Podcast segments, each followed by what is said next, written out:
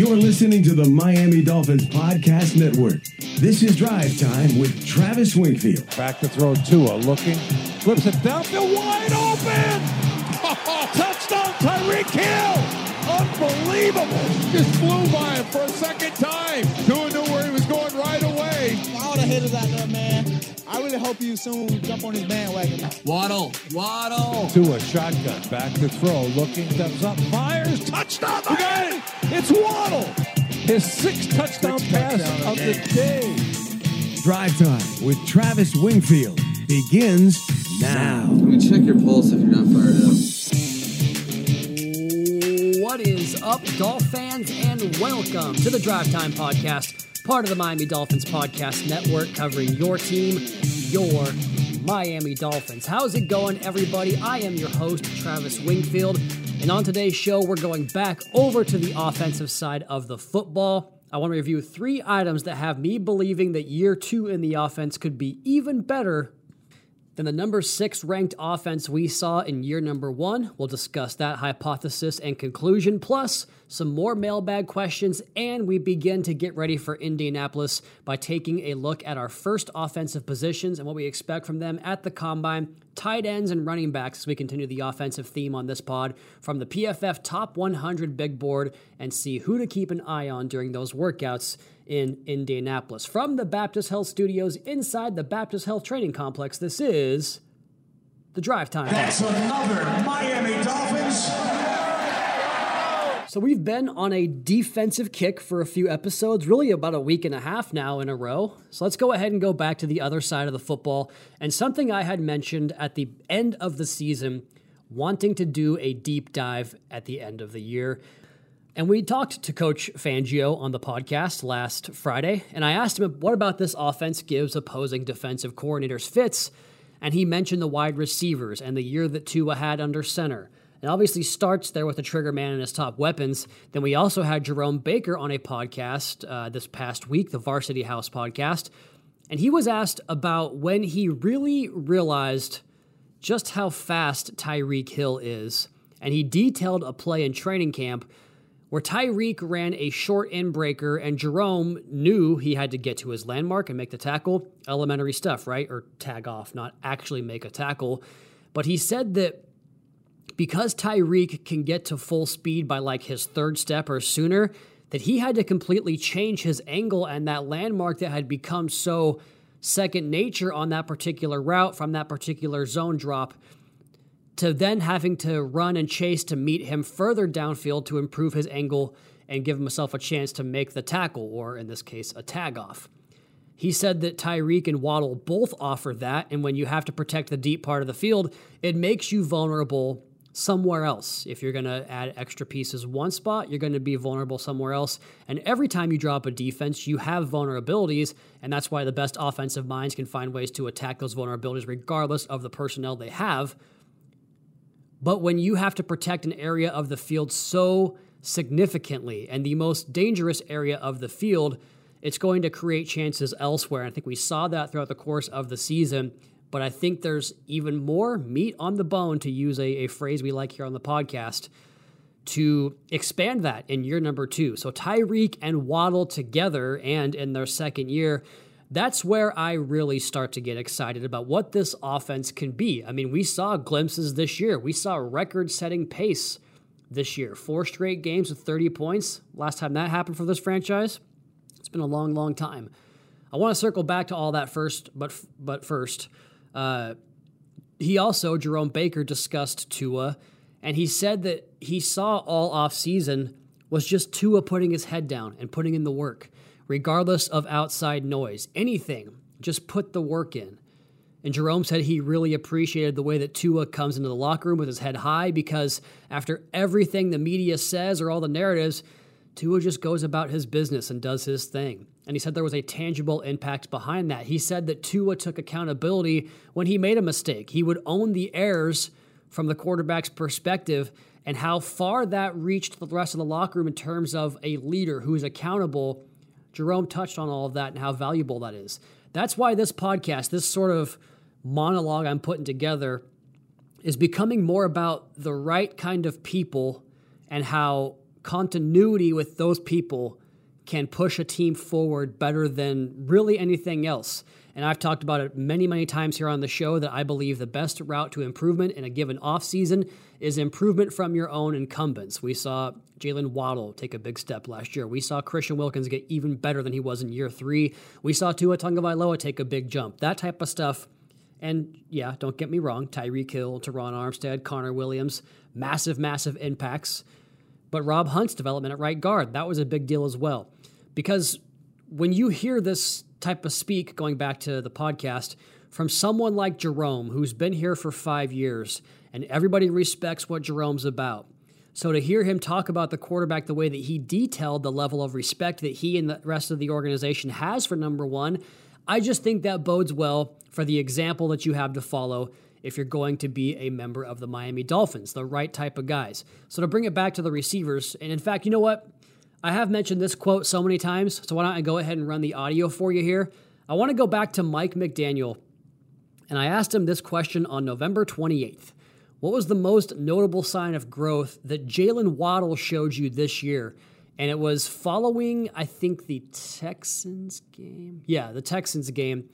And Tua had mentioned Waddle's attention to detail in his post game press conference. And so the following Monday on the 28th, I asked McDaniel about the most tangible or most notable sign of growth he saw this year from Jalen Waddle. Let's go ahead and play that sound real quick.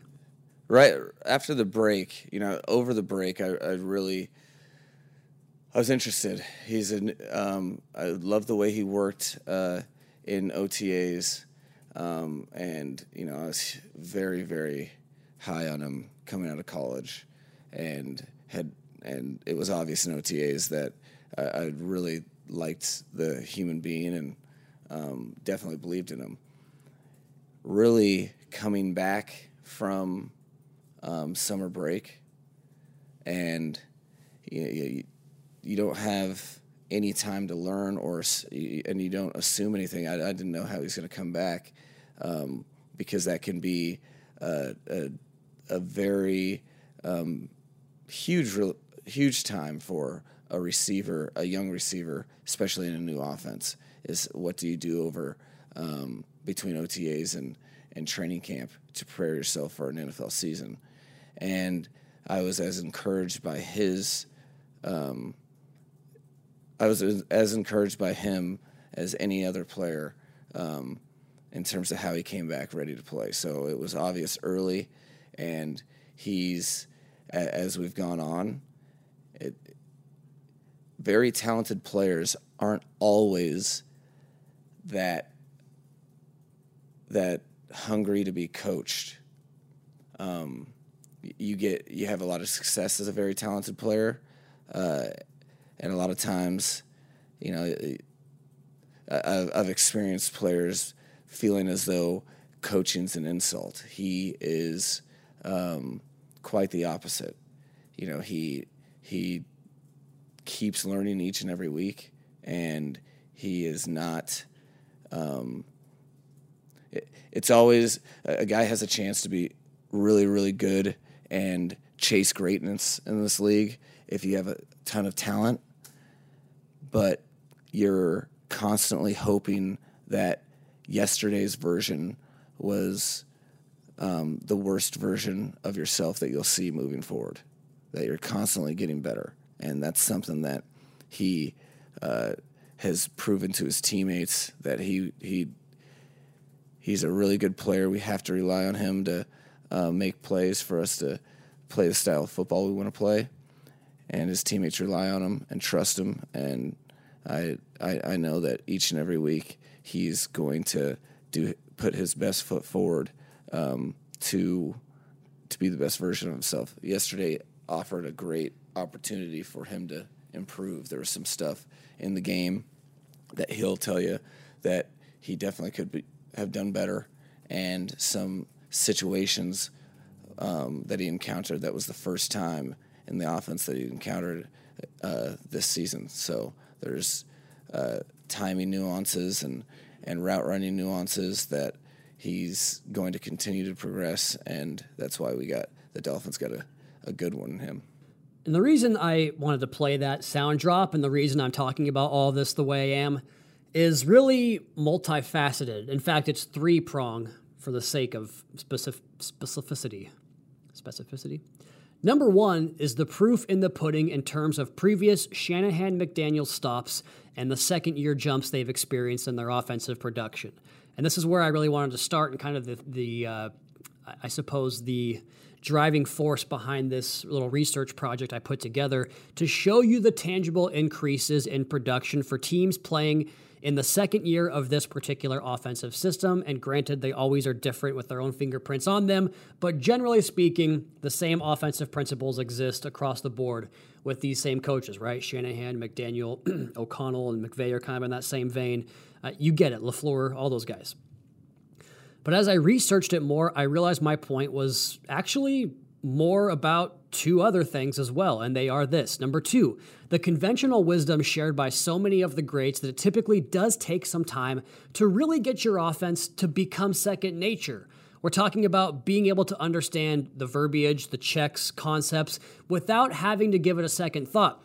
Tua makes a change, I know right away, boom, that means I have to take this whip route and turn it into a conversion to a corner route to make sure I hold that cloud corner on the flat route we want to throw underneath to Jalen Waddle. What that's a, just an example, right? It, like think of it this way. You get a new job or you move to a new house. All of a sudden, you have new paths to take on your commute. You have a new grocery store you have to go to.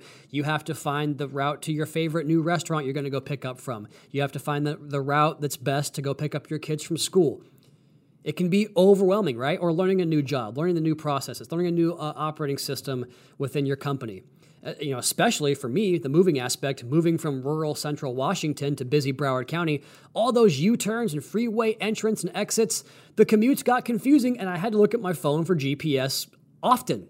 Now, being here for a little while, I barely ever use my GPS. I went to Tamarac to play golf last weekend at Colony West, didn't need to use my GPS. I just looked up the address and said, oh, I just have to go down uh, 75. I have to take the Sawgrass exit or uh, through you know, towards Parkland and just take that exit right there uh, off of, uh, is it Broward Boulevard? And the course is right there off the left. So, like, same idea. Like, rather than thinking about where it is and having to process and then react, second year in the offense is like second year in a new house or a new job. I know how to get to Publix. I know the best route to take to work if the you know if there's an accident or things are backed up it becomes second nature not just in the original thought but the way you adapt and adjust on the fly and the third thing was, I think we have the right people here to make that jump very noticeable. What coach said about Jalen Waddle, we've heard that before. I've been rewatching the games. I just rewatched the Steelers game, and you heard Chris Collinsworth on the NBC broadcast mention his pre production meeting with Mike McDaniel and how Tyreek Hill taught them how to practice. He just meant, you know, how to compete on a rep by rep basis. Like, no, this is how you do it when you're a seven time All Pro or seven time Pro Bowler.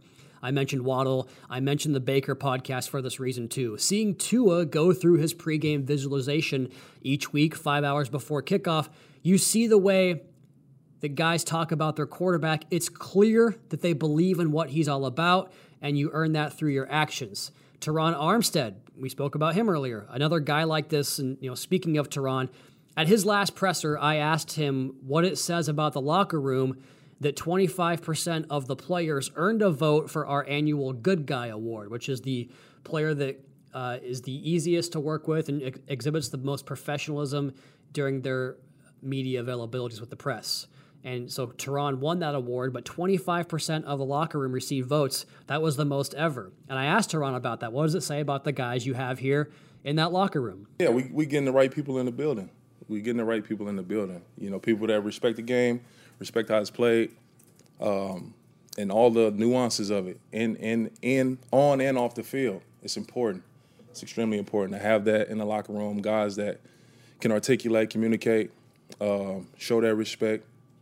You know, through the ups and downs, because we went through five game winning streak, five game losing streak. So to have so many guys that up for an, in a war like this speaks volumes to the team.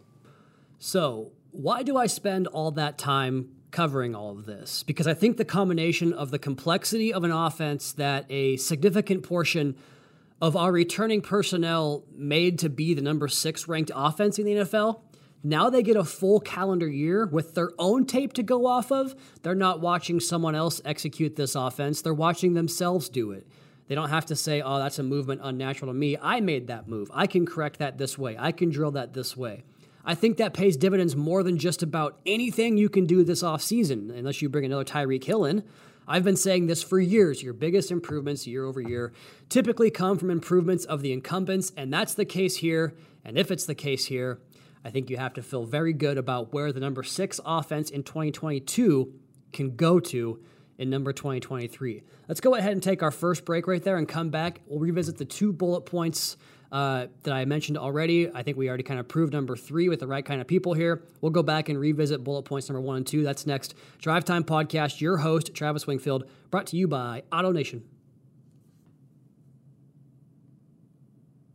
Like many of us, you might think identity theft will never happen to you. But consider this there's a new identity theft victim every three seconds in the U.S. That's over 15 million people by the end of this year, equal to the populations of New York, Los Angeles, and Chicago combined. Even worse, identity theft victims often don't even know they're victims. That's why Lifelock Identity Theft Protection alerts you to identity threats, even the ones that don't show up on a credit report, like data breaches fraudulent bank transactions, loan and credit card applications, and crimes committed in your name. If your identity is stolen, your own dedicated Lifelock US based restoration specialist will work to fix it. Lifelock protects you in ways that you simply can't on your own. Join now and save up to 25% your first year at lifelock.com slash iHeart. That's lifelock.com slash iHeart to save up to 25%. Identity theft protection starts here.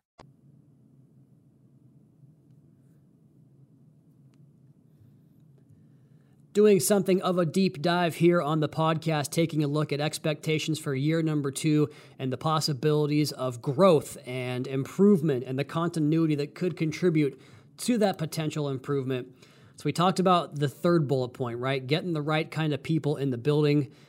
Tyreek Hill giving you the perfect example for how to practice Tua Tagovailoa, just putting in work after work after work all off season before the games.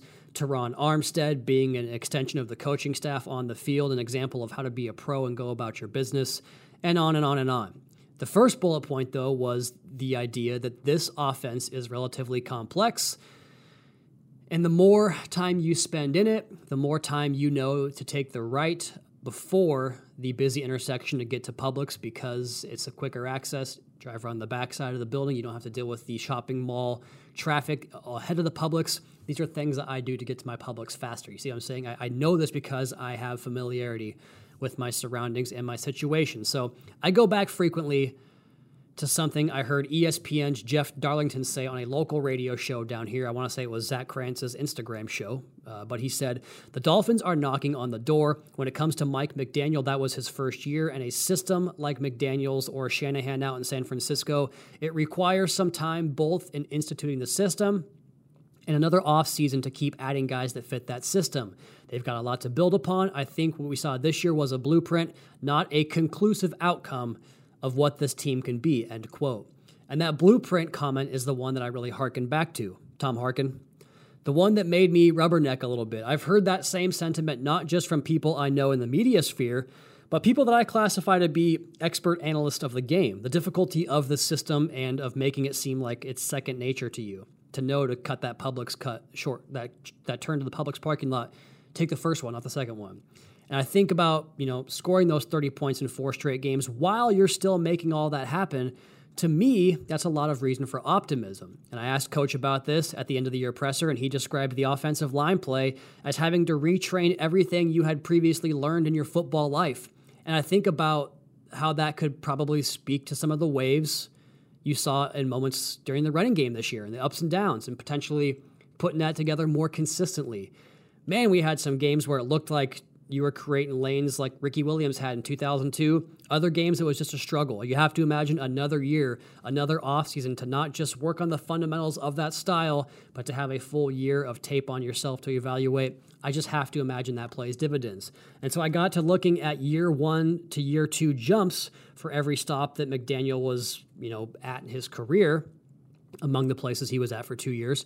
And it starts in Washington in 2011, 2020, uh, 2011, 2012, from 16th in offense to 5th. Pretty good. Uh, he was in Cleveland for 2014. They were only there for that one year, but man, that Browns team was the most fun Browns team to watch in like a decade at that point. They went seven to nine. It was their most wins in seven years to that point, and the most wins they would have for another four years. So literally their best record in 10 years was the one year that they had McDaniel and Shanahan there. And we've heard the accounts of Andrew Hawkins and Nate Burleson and the other receivers who played in that room. I think Taylor Gabriel was another.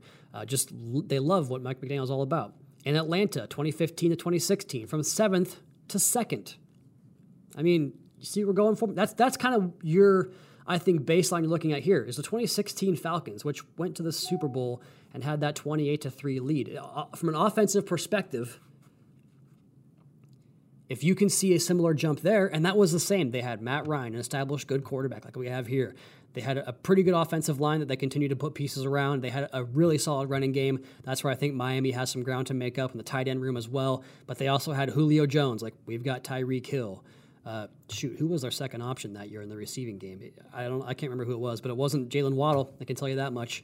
Then they took the head job. Kyle Shanahan did, and, and Mike McDaniel the running game coordinator job for the Niners in 2017, 2018. They went from 12th to 16th, and that's the one regression.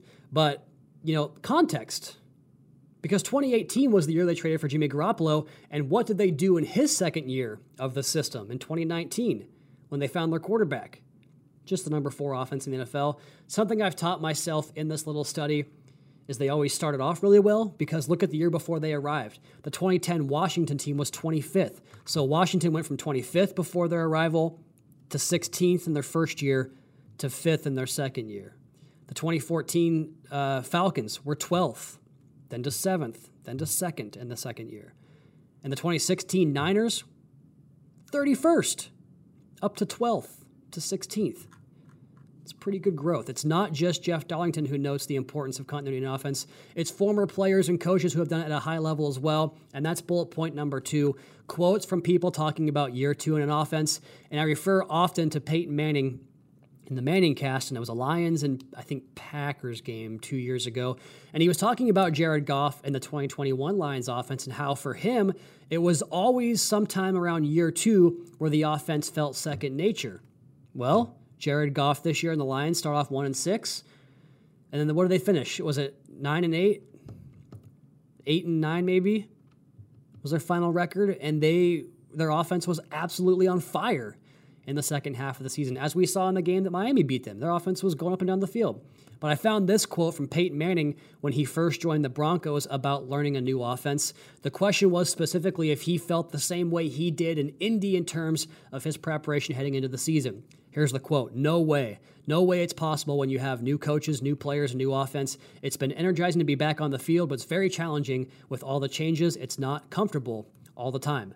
What about Peyton Manning's greatest rival, Tom Brady. Here's what Brady said when he first got to the Bucs. I've got to learn new players. I've got to learn the scheme. So that's where all my time and energy is going to be focused and also learning my teammates, learning guys like Mike Evans, Chris Godwin, OJ Howard, Cameron Brate, a lot of the skill players. Uh, running back Ronald Jones, and obviously the offensive line, who's a very talented group. How about Raiders head coach Josh McDaniels, previously OC of the Patriots, one of the best offensive minds we've seen this century. Here's what he said a couple years ago when talking about his quarterbacks, particularly Cam Newton, in year two of the offense. It's a lot less new learning every day, more repetition of things he already understands. Things slow down, things make more sense.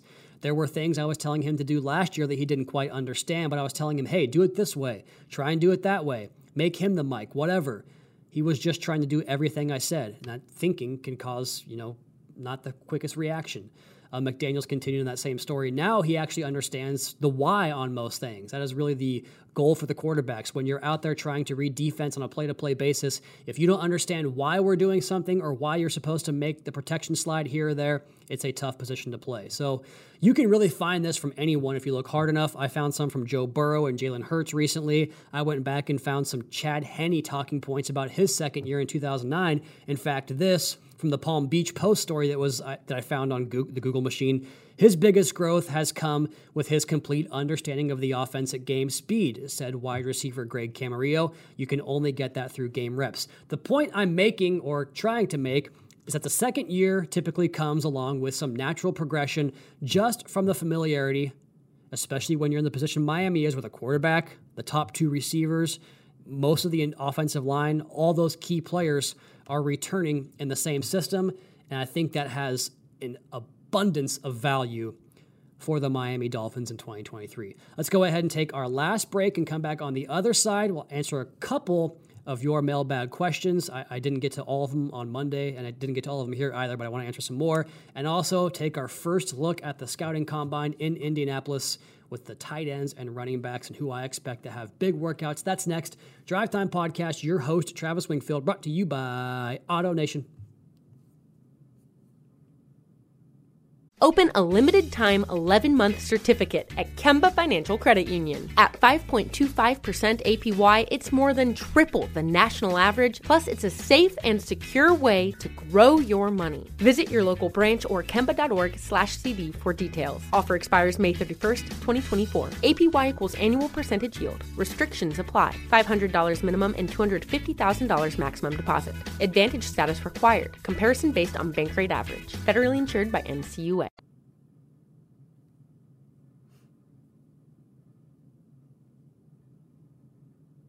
Segment number three here on a Wednesday. This time next week, I will be in Indianapolis with a couple of the guys from the video staff. Uh, myself, Mike, and JT, a couple of uh, guys I play golf with a lot. We are going up to Indy. We're going to get a ton of interviews with a ton of top level talent from the biggest networks. And I can't wait to bring it to you guys. It's going to be a lot of fun content here on the podcast as we continue to head so fast towards the off season, the new league year, draft season. I can't believe the combine's here already. And as it stands right now, we know the draft order through the first three rounds, shy of some comp picks or coin flips that will break some ties that honestly I don't care about because it does not involve the Miami Dolphins. But the draft site Tankathon does have the order with all of these strength of schedule tiebreakers and things that differentiate how the rounds alternate draft order. The Dolphins have the 52nd pick in the second round and the 78th and 85th overall picks in the third round. And we'll know the slots of the other picks once comp picks are all divvied up and all that stuff. But for the sake of this exercise and the trip to Indianapolis, I wanted to look at the top 100 big board from Pro Football Focus and just talk about the different players that we'll see work out in Indy. And I thought, why not start at the running back position? So on PFF, they have number 18, Bijan Robinson. And it's hard to find a more complete player than this guy. He's going to demolish the combine. I expect us to get to the end of the uh, on field work from the running backs, and you'll just see Robinson, Robinson, Robinson for all the category leaders. Every metric. He moves unlike anybody else in this class, aside from the guy we're going to talk about here in a second, Jahmyr Gibbs. The lateral agility, I think, should produce great numbers in all the explosive metrics. You go watch his tape at Texas, he gets to gaps and holes that just doesn't really make a lot of sense. Um, from a science and gravity standpoint, He's also strong as hell, so if he does bench, which less and less players are doing the bench press, I expect him to perform in that area too. And it doesn't really matter which tape you watch of this guy. He was so dominant in college that it's pretty easy to pick up his game and translate it to the next level. We saw Breece Hall have a big impact. I think this guy is exponentially more talented than the running back from Iowa State last year. Number 54 on this list, Zach Charbonnet from UCLA. He's had a long college career. He has a pretty heavy workload, and I'm not sure he's going to be the workout monster that you'll get from Robinson and Gibbs, But if there's a back in college with better vision and feel than Charbonnet, I haven't really seen that yet. He does build to speed in the open field, but his subtle jump cuts allow him to maintain momentum while attacking the line of scrimmage. I think he'll have a great uh, metrics in the broad and vertical jumps, and that can be a carryover of balance. And this dude's tape is just full of balance and slipping tackles. There's a clip against Stanford this year where he sticks his foot in the ground to cut back from a forced defender, forcing him back inside. And there's a big defensive lineman in the way that Christian Wilkins does this, pursuing from the backside. And when he cuts back, the lineman goes over the top of his back, and Charbonnet stays on balance and keeps trucking. He is incredibly strong in the lower half, as most of these running backs tend to be. Number 57 is maybe my favorite player in the draft that I've watched so far, Jahmyr Gibbs from Alabama. The explosiveness and the big plays are there every single game. I think he's going to tear up Indy. It's going to be Gibbs and Robinson atop your workout boards, if you ask me. Uh, both in the, the metric testing and the on field drills, I think you're going to get a lot of love for what he does in the route running aspect because you go back to the Tennessee tape and you'll see tons of that. Just him leaving linebackers in coverage in the dust. He's a he's second in college football the last three years among draft eligible backs at the combine. In terms of receiving first downs, he had 42. Deuce Vaughn had 48. I think he'll absolutely light up the three cone, the short shuttle, the broad, the vertical, everything that points to explosive, quick twitch, start, stop, all of those buzzwords that we love. Jahmyr Gibbs has that in spades. And the way he can kind of stretch a play out, and it matches so well with the stretch zone, the inside zone concepts that we run here. Man, he's he'd be a great fit. If he's there at 52, I would personally run the card up and, and turn that thing in. But of course, we have a long way to go in the process. Probably won't be there. I'm sure things change a lot from now till then as well. So as it stands right now, this is my, my, this is my guy in the draft class. Number 77, Sean Tucker out of Syracuse. I feel similar to him about is the way I said about Zach Charbonnet. Not sure the combine numbers will explode, but he has a chance to check all the physical boxes because he'll probably weigh in at 210 pounds. He also has great breakaway speed. So could he run a 4 4? If he does that, he's a day two pick all day. When he got into space last year on that fast track at Syracuse, he was gone. Uh, he's so built in the lower half that it's hard to imagine anything but really good jumping metrics. And look, running backs. These are some of the world's most impressive specimens. I expect all of these top guys to test well, and that includes Tank Bigsby, uh, just an absolute specimen out of Auburn, number 80 on the Pro Football Focus list. Now, for on field drills, this typically doesn't translate as well in terms of the body type that he is, but the combine doesn't measure the patience and vision, which is where I think Tank really pairs his physical prowess effectively. This guy's going to be a great short yardage back at the next level. I'll be curious to see his broad and vertical numbers. And number 100, De'Von Achane from Texas A&M.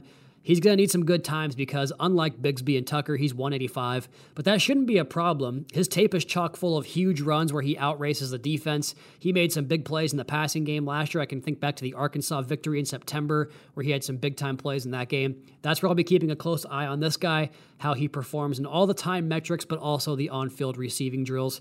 It's a great class of running backs, guys. We'll see what the Dolphins do in free agency, but there's some options here to go this way. I also like Tyjae, Tyjae Spears out of Tulane. He's not top 100, but another guy that I think is going to work out very well in Indianapolis. Speaking of receiving skills, how about a position that majors in that area? Well, I guess double majors. The top 100 tight ends, according to Pro Football Focus, starts with number 17, Michael Mayer from Notre Dame. He'll be a first round pick, some of the best college tight end tape we've seen in some time. Uh, Kyle Pitts notwithstanding, because I'm talking about all three phases pass routes, pass pro, run block, all that stuff.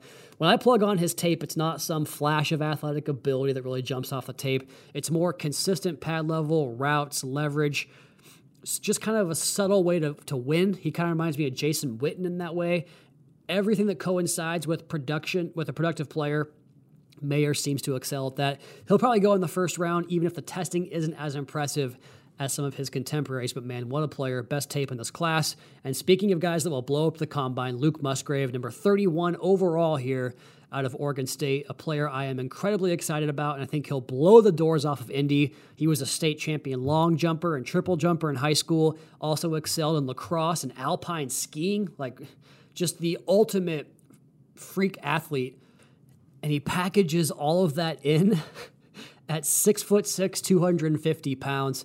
Uh, Bruce Feldman wrote his freaks list. He was number 27, was Luke Musgrave on that this year.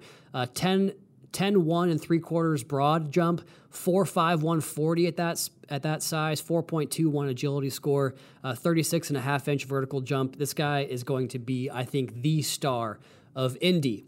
Number 36, Dalton Kincaid from Utah. Been watching this guy dominate down the seams in the Pac 12 for years. He runs routes like a wide receiver and high points the football as well as anybody. And when you watch his tape, there's a clear translation for a workout beast. I think his change of direction, the three cone drill, uh, the vert and broad jumps to, he uses to get on top of safeties and linebackers will will show itself in the workouts this year. He's a big play tight end that made that happen with athletic ability and fluidity to his game. So I think all of his testing metrics, his side to side lateral agility, and then if you look at his run after catch too, it's just he's just a pure athlete and potentially another first round draft pick here at this position.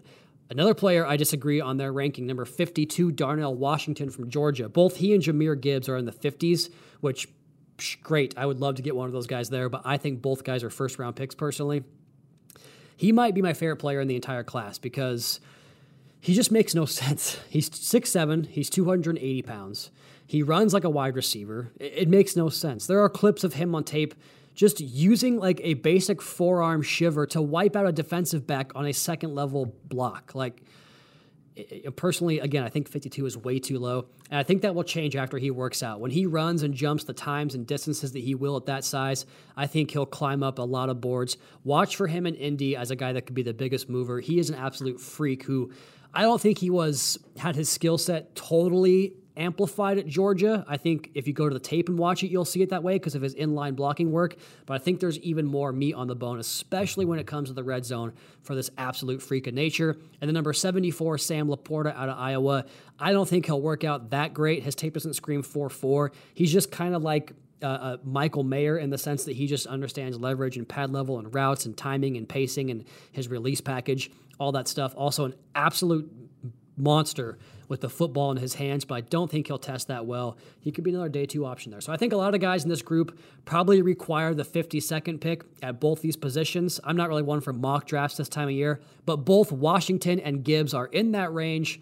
You know, per the Pro Football Focus big board, either of them would give the offense a huge shot in the arm. Uh, Bijan and Musgrave could be long gone. Maybe they're not. Either way, both of these position groups are deep and loaded at the top. Sometimes that can push the entire class down the board a little bit.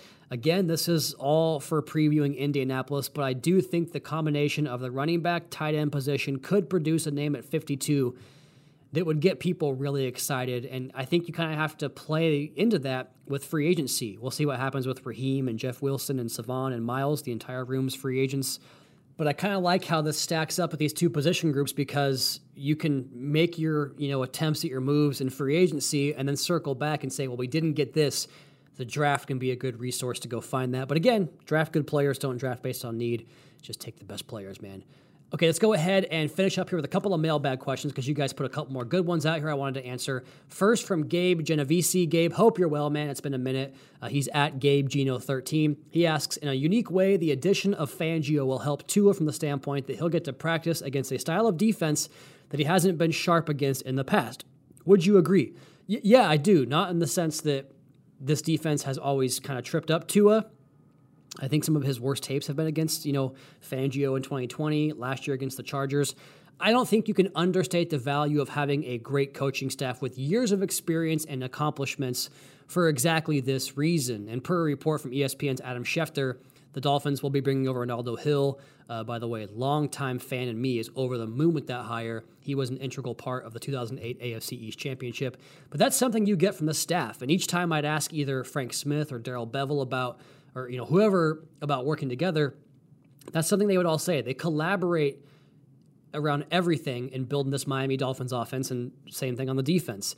They, that would absolutely carry over from the other side of the football, I would think. So when Renaldo Hill or Vic Fangio comes in and says, "Here's what we did in that game," or I, I should say just Hill, here are the vulnerabilities. Here's how we don't want you to attack us. And then Tua can take what we talked about previously with that tireless work ethic and just go improved another aspect of his game.